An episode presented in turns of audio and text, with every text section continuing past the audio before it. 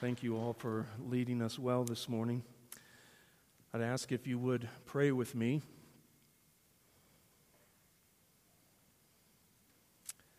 Father in heaven, we come to you this morning as children who need to hear from you.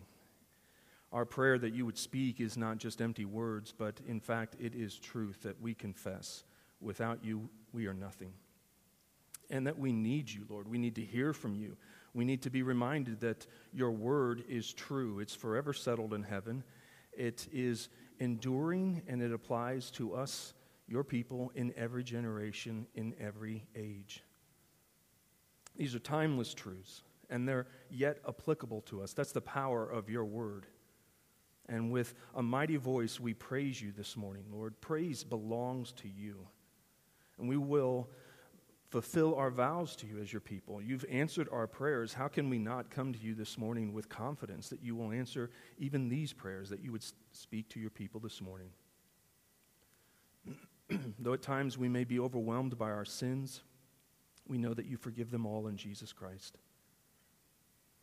It is our joy that you choose to bring us near you. It is our joy and privilege that you draw us into your holy courts and you have plans for us that are good and godly and wise, plans that are meant for our well being. You answer our prayers with awesome deeds because you are a good God. You are the hope of everyone on earth, even those who live on distant, in distant places. You formed the mountains by your power. You armed yourself with mighty strength. You quieted the raging oceans and their pounding waves. You silenced the shouts of warring nations.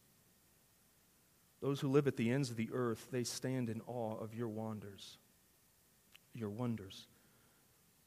Lord, you are worthy you are our Lord, our God. It is right that we give you glory and honor and power. They belong to you. And we should praise you because you created all things, and by your will they exist and were created. And we pray this morning, Lord, that you would come quickly, that you would reign on your throne. And we confess that even now something rises up within the heart of your people. It tries to take possession of your throne. It could be pride, it could be covetousness, a multitude of vices, laziness. Those things want to be kings of our lives, and they're followed by anger and hatred and evil speaking and a whole host of other sins. They're trying to reign over us, and we resist them by the strength that you provide. We cry out against them and we say, We have no other king than Christ.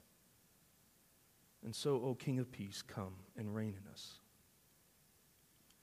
Almighty gracious Father, since our salvation depends on our true understanding of your holy word, grant that our hearts would be freed from worldly affairs this morning.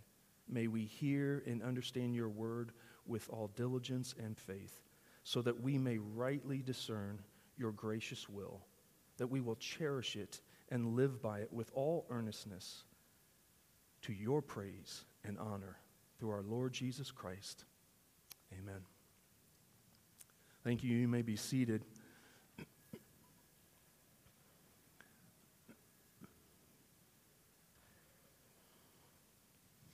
If you would join me in opening your copy of the scriptures and make your way to the book of First Thessalonians, this morning we're going to be working our way through chapter 2, verses 1 through 16. Actually, this passage goes all the way into chapter 3 and verse 13, so thank you. we're not going to cover it all today. We're going to split it up over two weeks, but we're going to stop at verse 16 this morning. So I'm going to read God's word, and I hope that uh, you will follow along. I didn't look. I should have done that. I, I think it's always helpful thing if you're visiting with us and maybe you're totally unaware of how Bibles work, there is one in the, in the chair in front of you. And um, there's, there's a table of contents in the front. I, I should have looked to see what page it was. That would have helped you out greatly. My apologies for that. But uh, take advantage. There it is. See, somebody's doing their job. Great. Thank you. Page 986. So if you don't have a copy, um, let, take that okay? It's okay. You're not stealing from the church because we are all here and we just said you can have it as a gift from South Canyon to you. If you don't have a copy of the scriptures, we'd love for you to have that this morning. So please hear from God's word in 1 Thessalonians, beginning in chapter 2, verse 1. For you yourselves know, brothers, that our coming to you was not in vain. But though we had already suffered and been shamefully treated at Philippi, as you know, we had boldness in our God to declare to you the gospel of God in the midst of much conflict. For our appeal does not spring from error or impurity or any attempt to deceive. But just as we have been approved by God to be entrusted with the gospel, so we speak not to please man, but to please God who tests our hearts. For we never came with words of flattery, as you know, nor with a pretext for greed. God is witness. Nor did we seek glory from people, whether from you or for others, though we could have made demands as apostles of Christ, but we were gentle among you. Like a nursing mother taking care of her own children so, being affectionately desirous of you, we were ready to share with you not only the gospel of God, but also our own selves, because you had come, become very dear to us. For you remember, brothers, our labor and toil. We worked night and day that we might not be a burden to any of you while we proclaim to you the gospel of God. You're witnesses, and God also how holy and righteous and blameless was our conduct towards you believers. For you know how, like a father with his children, we exhorted each one of you and encouraged you and charged you to walk in a manner worthy of God, who calls you into his own kingdom and glory. And we also thank God constantly for this that when you received the word of God which you heard from us, you, re- you accepted it not as the word of men, but as what it really is the word of God, which is at work in you believers. For you, brothers, became imitators of the churches of God in Christ Jesus that are in Judea. For you suffered the same things from your own countrymen as they did from the Jews, who killed both the Lord Jesus and the prophets, and drove us out, and displeased God, and oppose all mankind by hindering us from speaking to the Gentiles that they might be saved, so as always to fill up the measure of their sins. But wrath has come upon them at last. This ends the reading of God's holy and inspired word, and may He write its truths upon our hearts. Father, we simply ask that you would, in fact, do that that you would take these truths and plant them deep in us, that you would help us to understand what this text is saying and how it applies to us today. Build your church upon your word. In Jesus' name, amen. I'm going to help you out here because I'm a little lazy and I didn't uh, create a, um, an outline so that Kristen could work that into the slides for today. Um, so I, I see this passage, these 16 verses, breaking in two main sections. In the first 12 verses, Paul is, is really, in a sense, rehearsing he and his companions' ministry in this church, however long ago it was. And so he's talking about their character and the content of their gospel ministry while they were with the Thessalonians. You notice, if you look back at those first 12 verses, how many times Paul uses the plural pronoun we, us, our. I mean, he's just talking about how they conducted themselves in the presence of this church. Then in verses 13 through 16, he kind of pivots as he reflects on the responses of the church to the gospel ministry. And he's contrasting the church's positive response to the negative response of those who are actually not just rejecting the gospel, but trying to tamp it down, trying to snuff it out. So you'll notice there in verses 13 and 14, he's now talking about you. You, Christians in Thessalonica, you guys responded this way. This is what you did. You understood these things. And then he returns to a collective us in verse 15 in the first part of verse 16, which I understand Paul's not speaking of himself and his companions, but the whole church as he connects them with, you guys are suffering just like the church in Judea did. They suffered at the hands of the Jews. You guys are suffering at the hands of Gentiles who are resisting the gospel. And so the church shares a commonality with one another when we suffer for the gospel. And then he goes to a them, this wrong response to the gospel at the end of verse 16 those who reject and hinder it. So I want us to just consider this. And I don't know if you've taken advantage of that, that uh, sermon series card that came out a little while ago. I believe there's some out in the foyer somewhere on a table. And they walk you through what the passages we are going to be working through in the book of First Thessalonians. But I hope that if you read through this text this week, you were struck by the fact of just how these men conducted themselves in this church. And maybe, maybe the, the characteristics that are spoken of and written of in this text reminded you, hopefully, of a good elder here at South Canyon. So I want us to first think and consider the first 12 verses uh, reflect on this. All right, here's the big idea of, of the text as I understand it. And I'm going to use some beatitude language, okay? Old King James here. Not me. In case you don't know, King James, that's a translation. That's not me. All right, so just, just to clarify that. Blessed is the church which has faithful elders who serve the gospel and the church. Blessed is the church who has faithful elders who serve the gospel and serve the church. I want you to see how this comes, where this comes from. Verses 1 through 12. The blessed ministry of faithful elders who serve the gospel. And then in verses 13 through 16, we are going to see a church's right response to gospel ministry.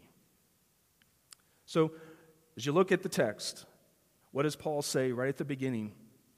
That when they came to the church in Thessalonica, there was no church. When they first came to Thessalonica, they had actually been pushed out of the city of Philippi.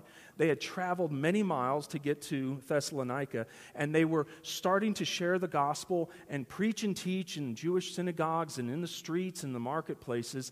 And people started coming to hear what it is this message that Paul and his companions had. And over time, they believed the message and they received it and they became Christians and then they became followers of Christ. And Paul says, you guys remember this, that in spite of persecution, that we came to you eager to share the gospel. I mean, you think about this. So oftentimes we respond to circumstances in our life and it shuts us down from ministering to others. But that's not how Paul and his companions responded. They leaned into it and they continued on with their calling. It's not that they neglected responsibilities, it's not that they were Iron Men, Tony Starks, in bulletproof suits. They suffered. They were beaten. They were thrown in prison, Paul and Silas were. And yet, they wanted to share this message. And in verse 1 and 2, they had a boldness to declare God to you, to share the gospel of God in the midst of much conflict.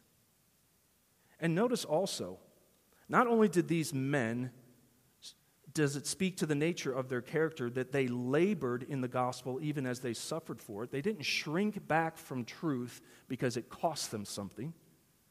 But Paul reminds them that it wasn't a wasted exercise. You guys believed what we said, you believed the message that we shared. You are the fruit of this gospel ministry.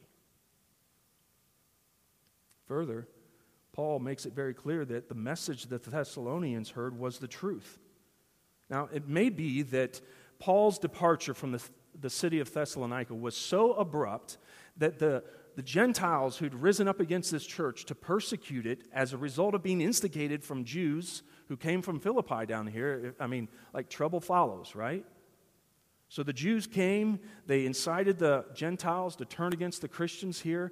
Paul gets run out of town, and perhaps, perhaps there were people that were saying, See, this guy, he's a coward. When the stuff started hitting the ceiling, he took off. He left you guys high and dry. He's a shyster, he's a charlatan. He was just trying to build a church for his own following. He was trying to extort from you money. He was trying to manipulate you. And at the first sign of trouble, he cuts and runs. Paul's like, that's not the case at all. I want you guys to know that when we were there, there was no effort for us on our part to dis- seduce, to corrupt, to mislead, to exploit, those who were hearing our messages. There was no effort to gain a cult following around us. We were just simply doing what the Old Testament prophets did. They were speaking God's word to the people. He says this in verses 3 through 5. You see, the prophets, they understood their message was not inherently their message. They were just mouthpieces. So here I am, standing here today, not with something that I've contrived of my own, will, mind, experience, or education. I'm opening God's word to you, His people, and I'm asking you to hear His word and understand it's His message for you. It's His message for us. And notice, the ministry of the word was accompanied by a godly example. Not only was the apostle and his companions not at all tempted to improvise, adapt, shrink back the message, cater it, polish it, shine it, reduce it so that it was more palatable to people to hear. They were bold in sharing it, but they also understood that that message had to come with an example, a life that backed it up. And look at what we see in verse 6 and 7 that this was a godly ministry of gentleness a ministry where the apostle and his companions weren't leeching off of this new church, they were supporting themselves financially. Now, let me just say, as one who's supported by the church, thank you. I do appreciate it. But the apostle was there on virgin territory where the gospel had never been, and he is doing a work where he is supporting himself so that he can share the gospel and these new converts can have time to understand it. He is not asking them to support him with a salary. Verses 8 and 9 make that clear. And look at verse 10 He's above reproach. You are witnesses, and God also, how holy and righteous and blameless was our conduct toward you believers. Now, I, I want the church to hear me speak to my fellow elders for a moment. Brother pastors, our teaching, our shepherding, our oversight ought to be marked by a mother's tenderness and a father's strength. Paul emphasizes the mother's tenderness and the life giving role to describe the manner in which this gospel team conducted themselves among the Thessalonians, like a nursing mother taking care of her own children, a woman who's willing to give up her own life for her children. Literally, life is leaving her body to sustain a child. If we are endeavoring, if we are working to influence policy, to build a platform, to curate a brand for ourselves. We are not pastoring, brothers, we are posturing. That may just be a little play on words, but there's a big difference. Paul also highlights the Father's teaching, the Father's exhortation, and the Father's example. We need to speak the truth in love and remember that our leadership as elders in South Canyon Baptist Church is ultimately in service to our King and the chief shepherd and his church. It is not for our personal gain. And it will require us to serve this congregation at our own personal cost. There's no, denying that an elder will have to give up time with his family or other pursuits or interests to shepherd the flock of God. And I don't think any of us need to worry about neglecting our responsibilities at home or work. Maybe the bigger challenge is that we need to invest more time in the ministry we've been entrusted with. Discipling members, sharing the gospel with unbelievers, visiting the sick, helping the weak. Our work is not just collectively meeting on a certain night or a certain time to deliberate decisions and policies for the church, but it's also to care for God's sheep, to be out and among them, to know them and be known by them. Now, we talked about this uh, how did Paul mean these two images, these analogies that he drew from parenting, a mother and a father? Is that is Paul just gender stereotyping? Is he is he glossing over the fact? I don't think so, right? Because we all know moms exhort, don't they? Moms sometimes discipline, don't they? Dads sometimes are tender. So, I mean, Paul is not trying to do a broad brush I think what he's saying is he's taking two very prominent realities of parenting and he's showing how they complement one another in ministry within the church. If, if the elders of a church are soft, that may be good where tenderness is needed. It's not so good where courage and example are needed. We don't need moldable, weak men. We need leaders but those leaders need to be tender too. They need to have character. They can't just tell you one thing and live a different way. They've got to have character. And Paul, I think, uses these two images to demonstrate both the diversity and the dedication and the devotion of their ministry among the Thessalonians. So, brother pastors, let us pray that God would mark our own ministry here at South Canyon in such a way. Now, church, Brothers and sisters, you've been listening to me lecture a little bit at, at the, the guys. Let me, what's the church's responsibility? Like, how does the church respond to it? My guess is that South Canyon wants elders like Paul and his companions guiding, teaching, and helping you. And maybe you're wondering do these guys still exist? Are they out there? Do we have to go on a job board somewhere and try to track them down? And we're lucky if we find one, but I, I don't believe that's the way that works. We want to be led by gifted and godly men, but how do we find them? We need to remember this. Okay? As it was said in our life class this morning by Joel, the church body is the household of God. It is the pillar and the buttress of truth, Paul says in 1 Timothy 3. And therefore, it is the church, not the elders, who are entrusted with preserving sound doctrine and rejecting anything that does not agree with the words of our Lord Jesus and the teaching that helps one grow in godliness. A church that abdicates its responsibility to know God's word is a church that is susceptible to being led away from the faith.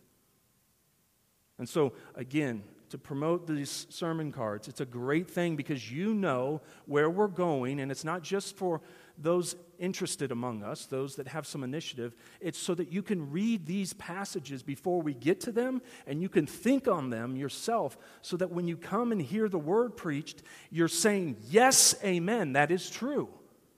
That's in my Bible too. I see where the pastor got that. I know he's preaching to us the Word of God, he's not sharing his opinions. It's not enough that a church knows the word. A church must also do what South Canyon has done identify and develop men who will faithfully exposit the word. And in, in our labor as a church to raise up godly men to be elders, we must not overlook character for convenience, or else we will do harm to the gospel and ourselves rushing to place unqualified or immature or inexperienced men in leadership is only going to hurt us. And thankfully, God's provided direction for both the church and its elders. He's given us His word that lays out truth that's to be taught. And He tells us what of the character is required to be an elder. And again, it's not perfection because none of us are, only Jesus was, but it's a manner of growing in grace and not being hindered by besetting sins. The church, the church is responsible to maintain a spirit filled, word centered gospel ministry that's led by humble, faithful, and godly men. And yet, God has given to the church the gift of elders who do have a role, a responsibility to equip the saints for the work of the ministry. The church, as God designed it, though, only works when we are known and loved and where am I getting this? It seems like James is all on a tangent and he's just kind of launching into some ecclesiology, or maybe he's got some bad history he's just working out in our presence. I want you to go back. I don't know if you can do it right here in this moment, but if you look at these first, uh, well, the whole book as a whole, but even here in chapter 1 and 2, it's very apparent to me how many times Paul, in his writing to this church, says, You know, you know. It's all over the place. Paul is not only comfortable with these people and known by these people, but he knows them. He knows what he's taught them, and he knows they know his life what I'm trying to get at is the way the church is designed by God to function is that we are not a group of strangers who are gathering together for a rock concert. We are a group of brothers and sisters bought by the blood who are gathering to worship our God. And we know each other. And we are excited about seeing one another. And we are know that the character of the men that are leading us and shepherding us. Not that we come in and sneak out as quick as possible and we have no interactions. We need to function as God intended the church to function by knowing one another. That's the only way it works. So, our Christian witness, our Christian mission, our Christian community is a public one. It's shared and observable to all who know us. Now, it is true. It's likely in a church this size that you won't know everyone. But here's the reality every member ought to be known by an elder. Every member won't know every member, perhaps, but every member ought to be known by an elder, and every member ought to be known by another member. You know, and the vehicle that we use to foster that, kind of knowing one another, is life groups. And we don't even need that structure because guess what?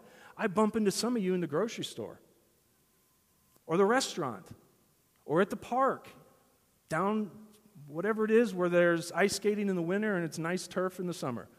Whatever that space is called, I'm still new here. I know there's an ice cream shop really close to it, and that's good. So, what we can do is make time to develop relationships with each other. And I can't stress enough how important this is to be known and to know people. So, this morning after church, why not invite somebody out to Taco John's or Culver's or something? Invite them over to your home. Get together in the morning during the week for a Bible reading before you head off to work.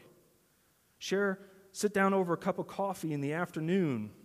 Invite people that you don't know into your home for dinner or go for a walk. And as you're walking and interacting with one another, don't just talk about the, the weather I was going to say the sports team, but South Dakota is kind of a little vacuum on big sports teams there. So, um, but here's some helpful suggestions to guide these conversations to help you get to know not just your biographical data, but one another spiritually. Share specific ways you've grown in your understanding of the Christian life. That will be a helpful way to get to know one another spiritually. Or share particular ways you've grown in your practice of the Christian life. I wasn't reading the Bible regularly. I am doing that more now, and I see how it's changing me and my attitudes and my thoughts. I'm memorizing Scripture now. I'm sharing the gospel with people I meet. I'm not just so quick to get out of situations, but I'm willing to lean into them and care for other people. How do you practice the Christian faith? Maybe even share areas you're disappointed in your pursuit of holiness.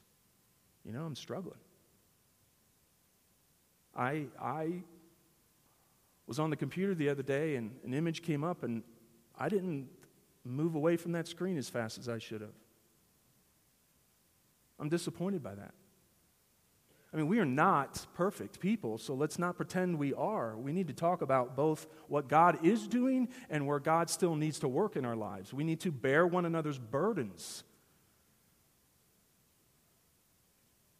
Talk about areas you're currently serving in the church, the joy that it gives you, the opportunity it gives you to minister.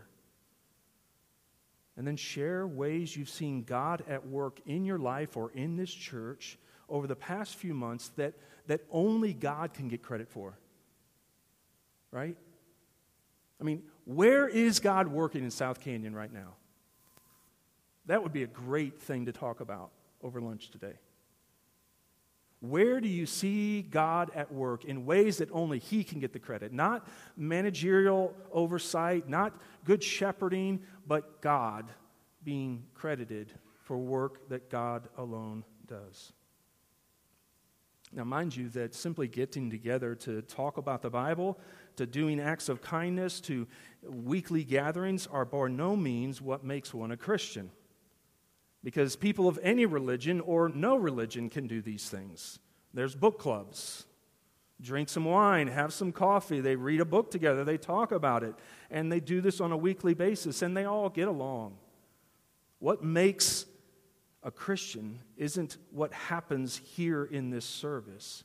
It is, however, the receiving of the teaching of the Word as it were God's Word and not men's. That's verse 13 of our text. The teaching of the word is that Jesus is God's Son, sent into the world by the Father to lay down his life as a sacrifice for sinners who rebelled against the Father, who rejected him as their sovereign. They fought against his laws, and here he still sends in his grace and mercy his Son. And his Son doesn't come to wipe them out he takes on the form of a human in order to obey the very law that we broke. He then becomes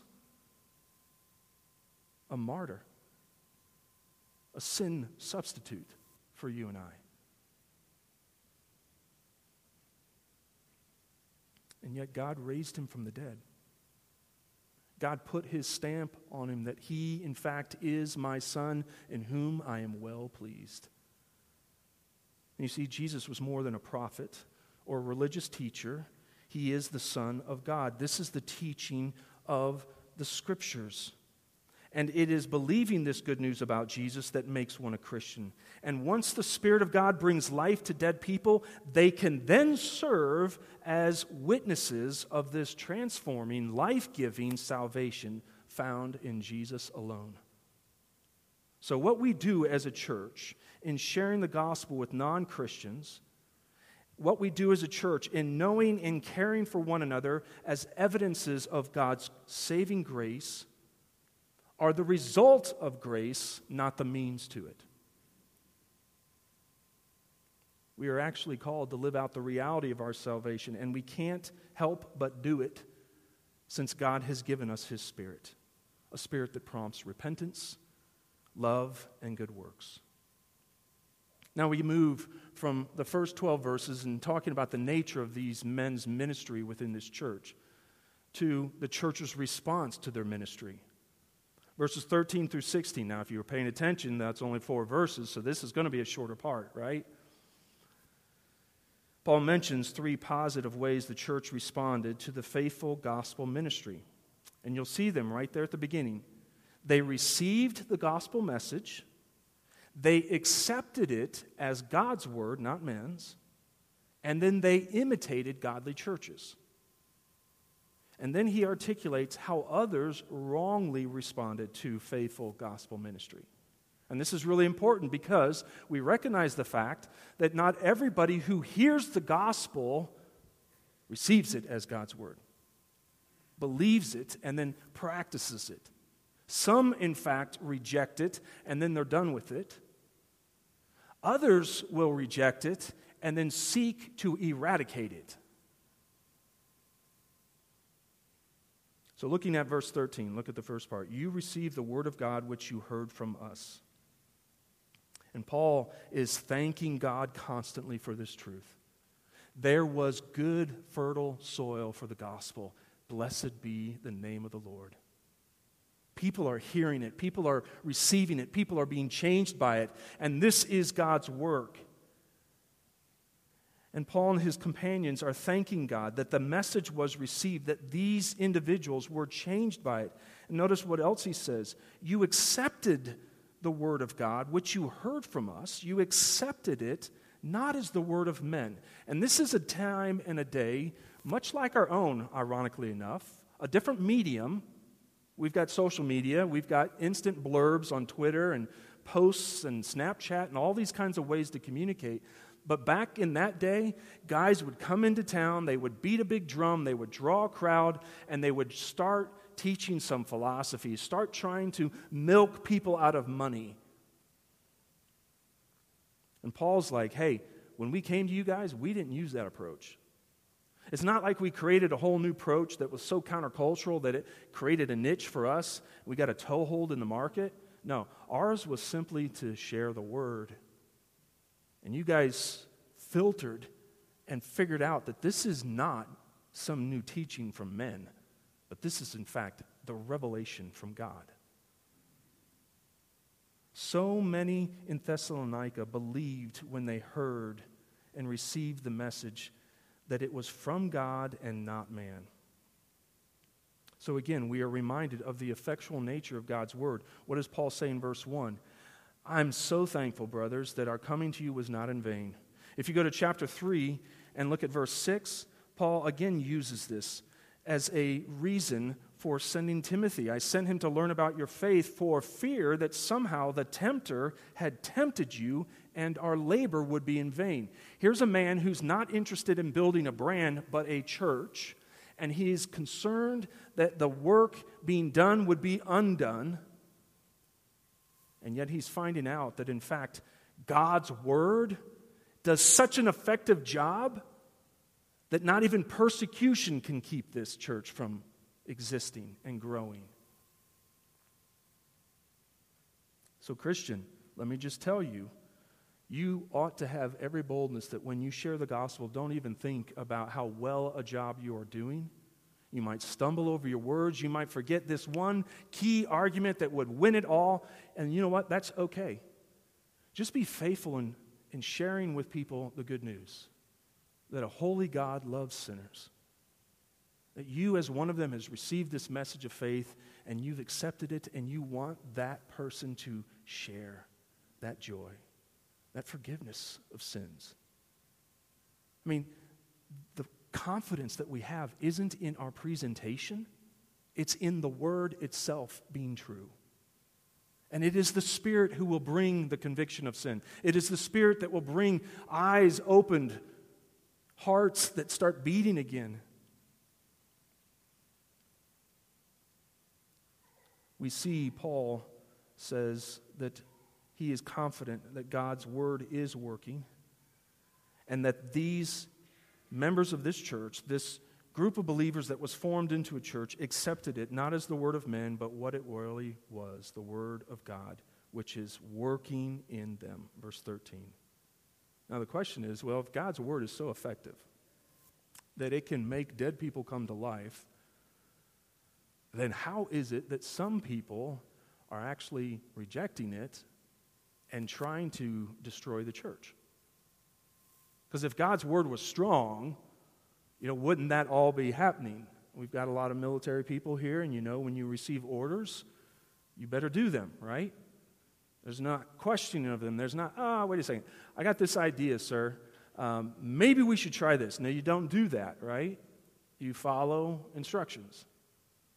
And if there's authority there, you follow them unquestioningly. If you don't respect that authority, you might, you know, badmouth the boss with your co- coworkers or fellow servants of the federal government. But you don't dare say anything to them. So if God's so powerful, how come his work doesn't always, his word doesn't always produce the fruitful effect that it had in the Thessalonians? Well, that's a good question. And I would be happy to tell you a little bit more and answer more about that. The elders would be happy to do that afterward, but let me just suffice to say that from the text and with our short period of time this morning, that I think Paul hints at it in verses 15 and 16. Why the word doesn't always convert people, but yet the word is always working. Don't confuse those two. And I think this is a, a, an area that is a challenge for us as Christians.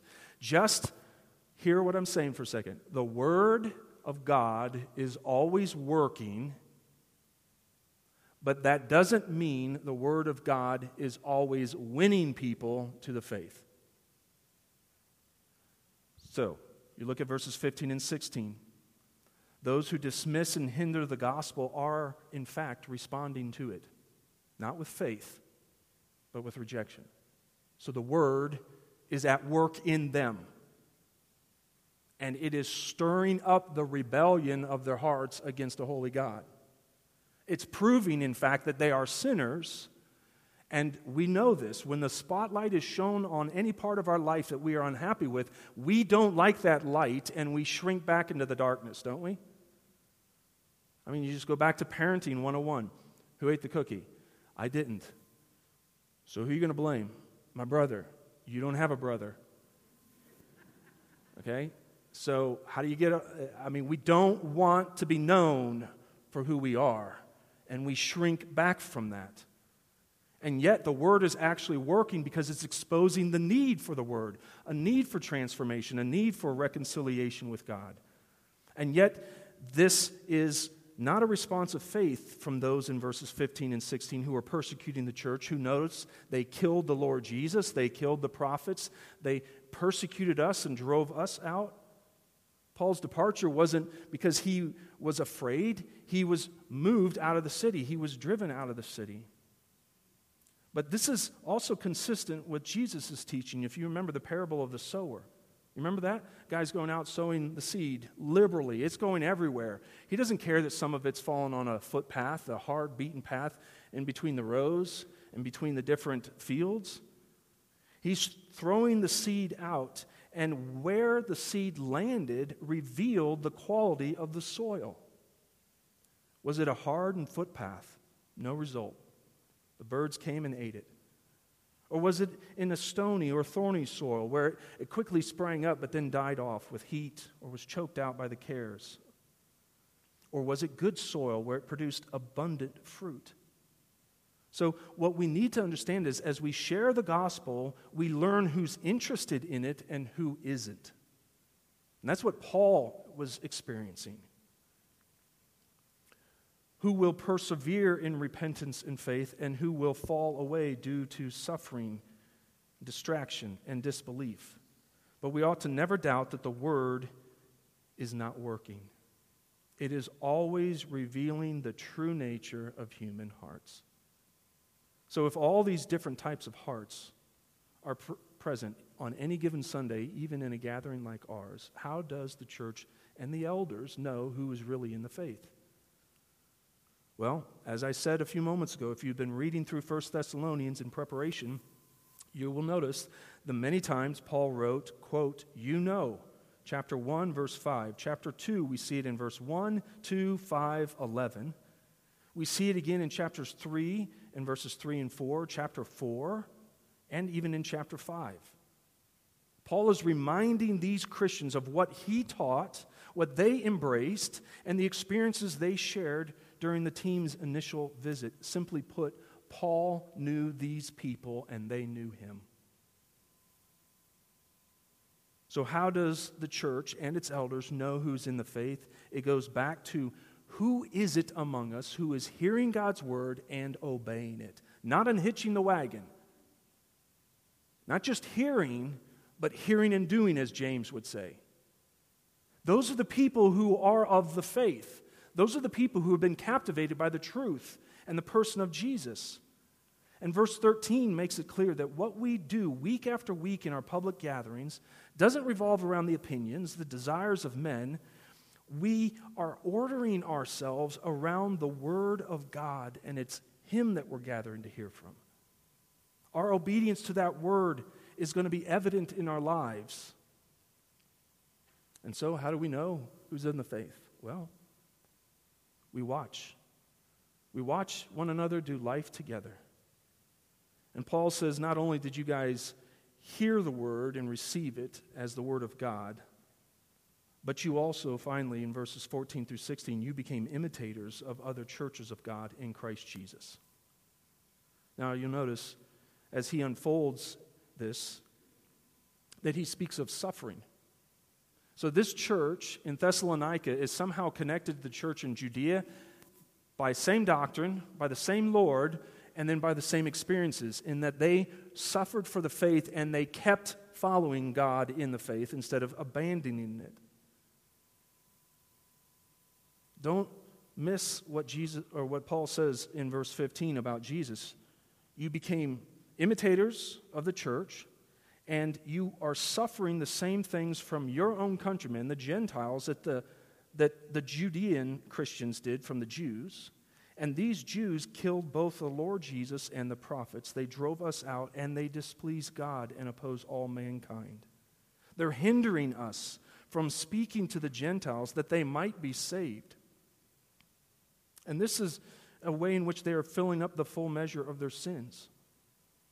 So, what Paul is saying is that while these Christians have, have not shrunk away from the faith, that suffering is something that is a universal mark of God's people in every age and in every place. He's also speaking a word of judgment to those who are rejecting it.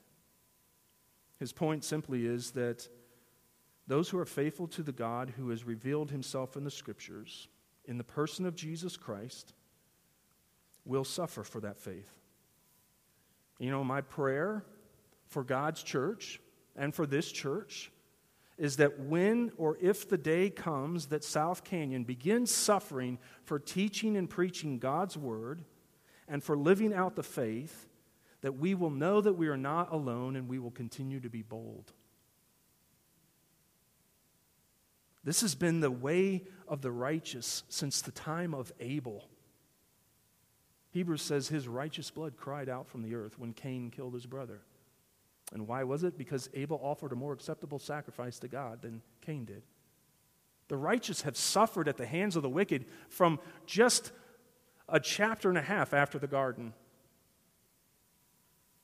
It was true not only in Abel's day, but through the Old Testament, all the way through the New Testament. So Jesus would say these words Blessed are those who are persecuted for righteousness' sake for theirs is the kingdom of heaven. Blessed are you when others revile you and persecute you and utter all kinds of evil against you falsely on my account.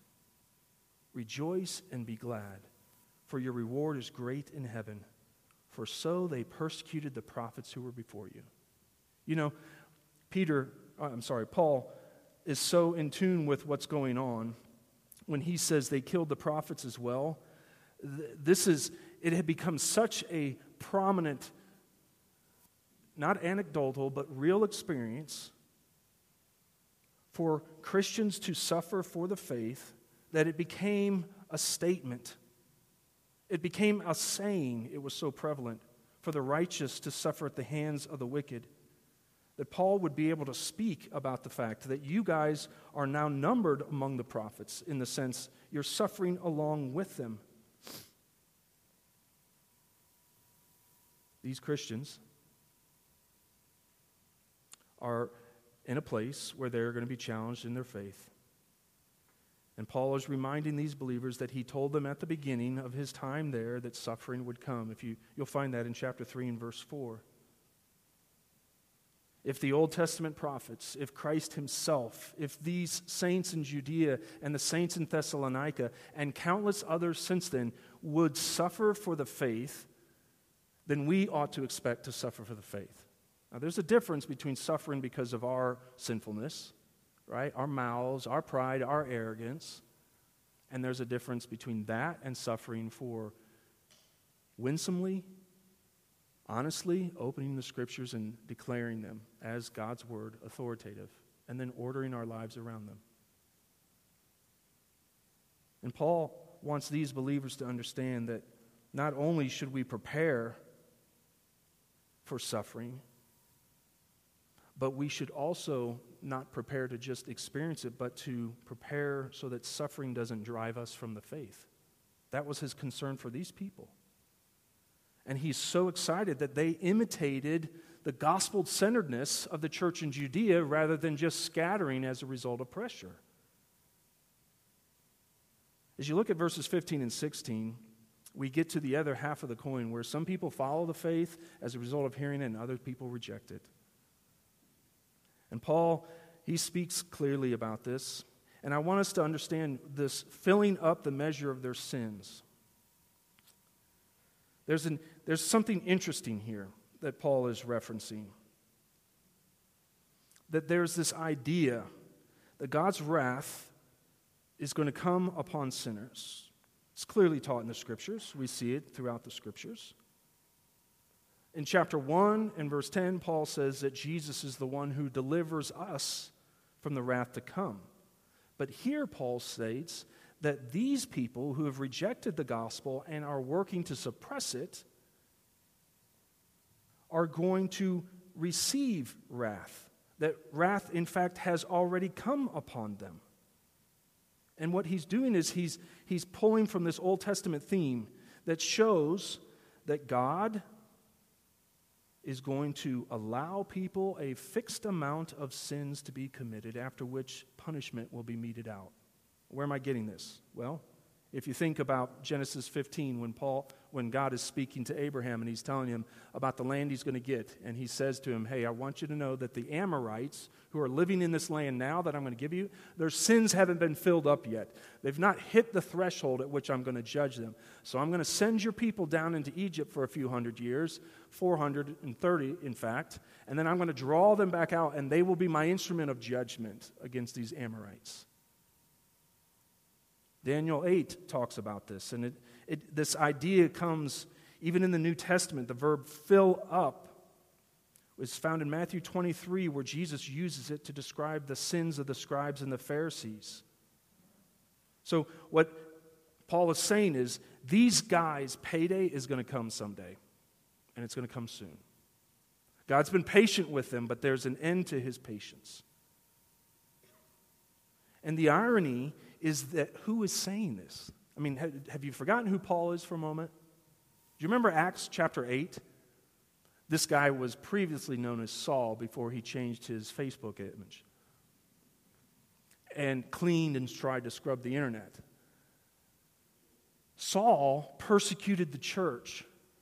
Saul broke up gatherings like this with officers of the Sadducees and the Pharisees and hauled people off to prison. He cast his vote to have Christians killed for leaving Judaism and going to Christianity. He was so filled with a righteous but misguided zeal for the purity of God, he believed that Jesus was, in fact, a heretic that he had made himself equal with God, that he had claimed divinity, and that was not true, and it was his duty to destroy Christianity before it got out of hand. This is the guy who's writing about people who oppress the faith. So, how did that happen?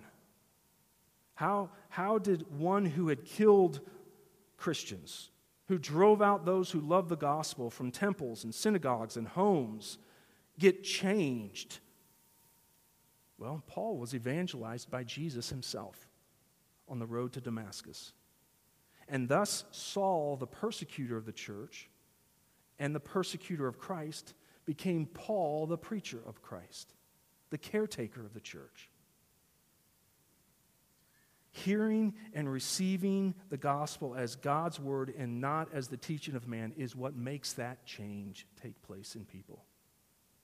It's God's word that makes his people. It was like this from the beginning. He spoke into existence the nation of Israel with a promise that he made to Abraham.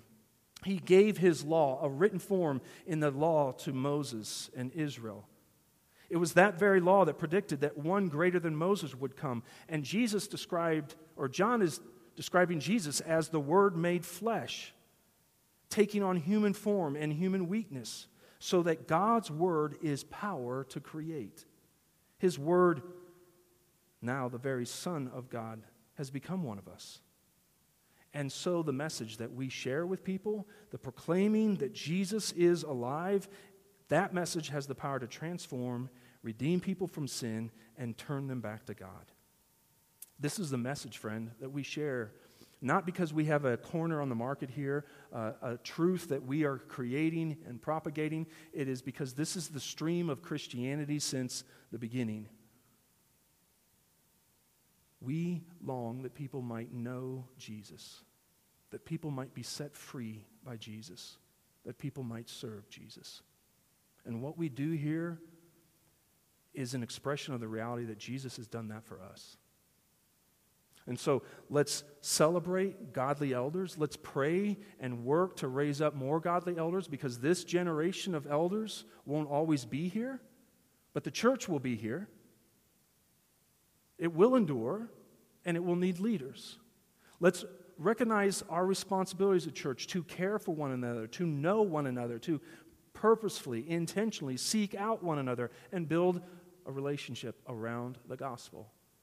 Let's continue to share the gospel corporately and individually so that men and women who are deceived and are hindering the work of the gospel might, like Paul, become converts of it and preachers of it. What a joy that would be to celebrate. Lord, we thank you for this word. It's a, it's a heavy word, it's, it's a great and good word, and we thank you for it this morning. We pray with a confidence that you are working all things together for your glory and our good, and that this church is intentional about what it does. We're not proud, we want to be humble. There's areas we need to grow in.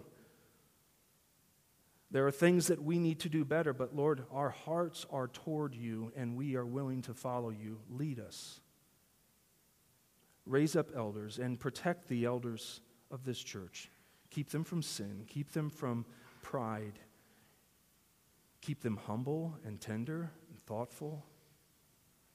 Lord, let, let us speak your word to this congregation, and may they hear it, your word, and challenge us when we are not. Protect your reputation in this community, Lord.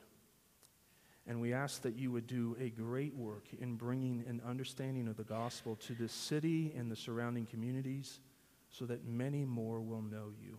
In Jesus' name, amen.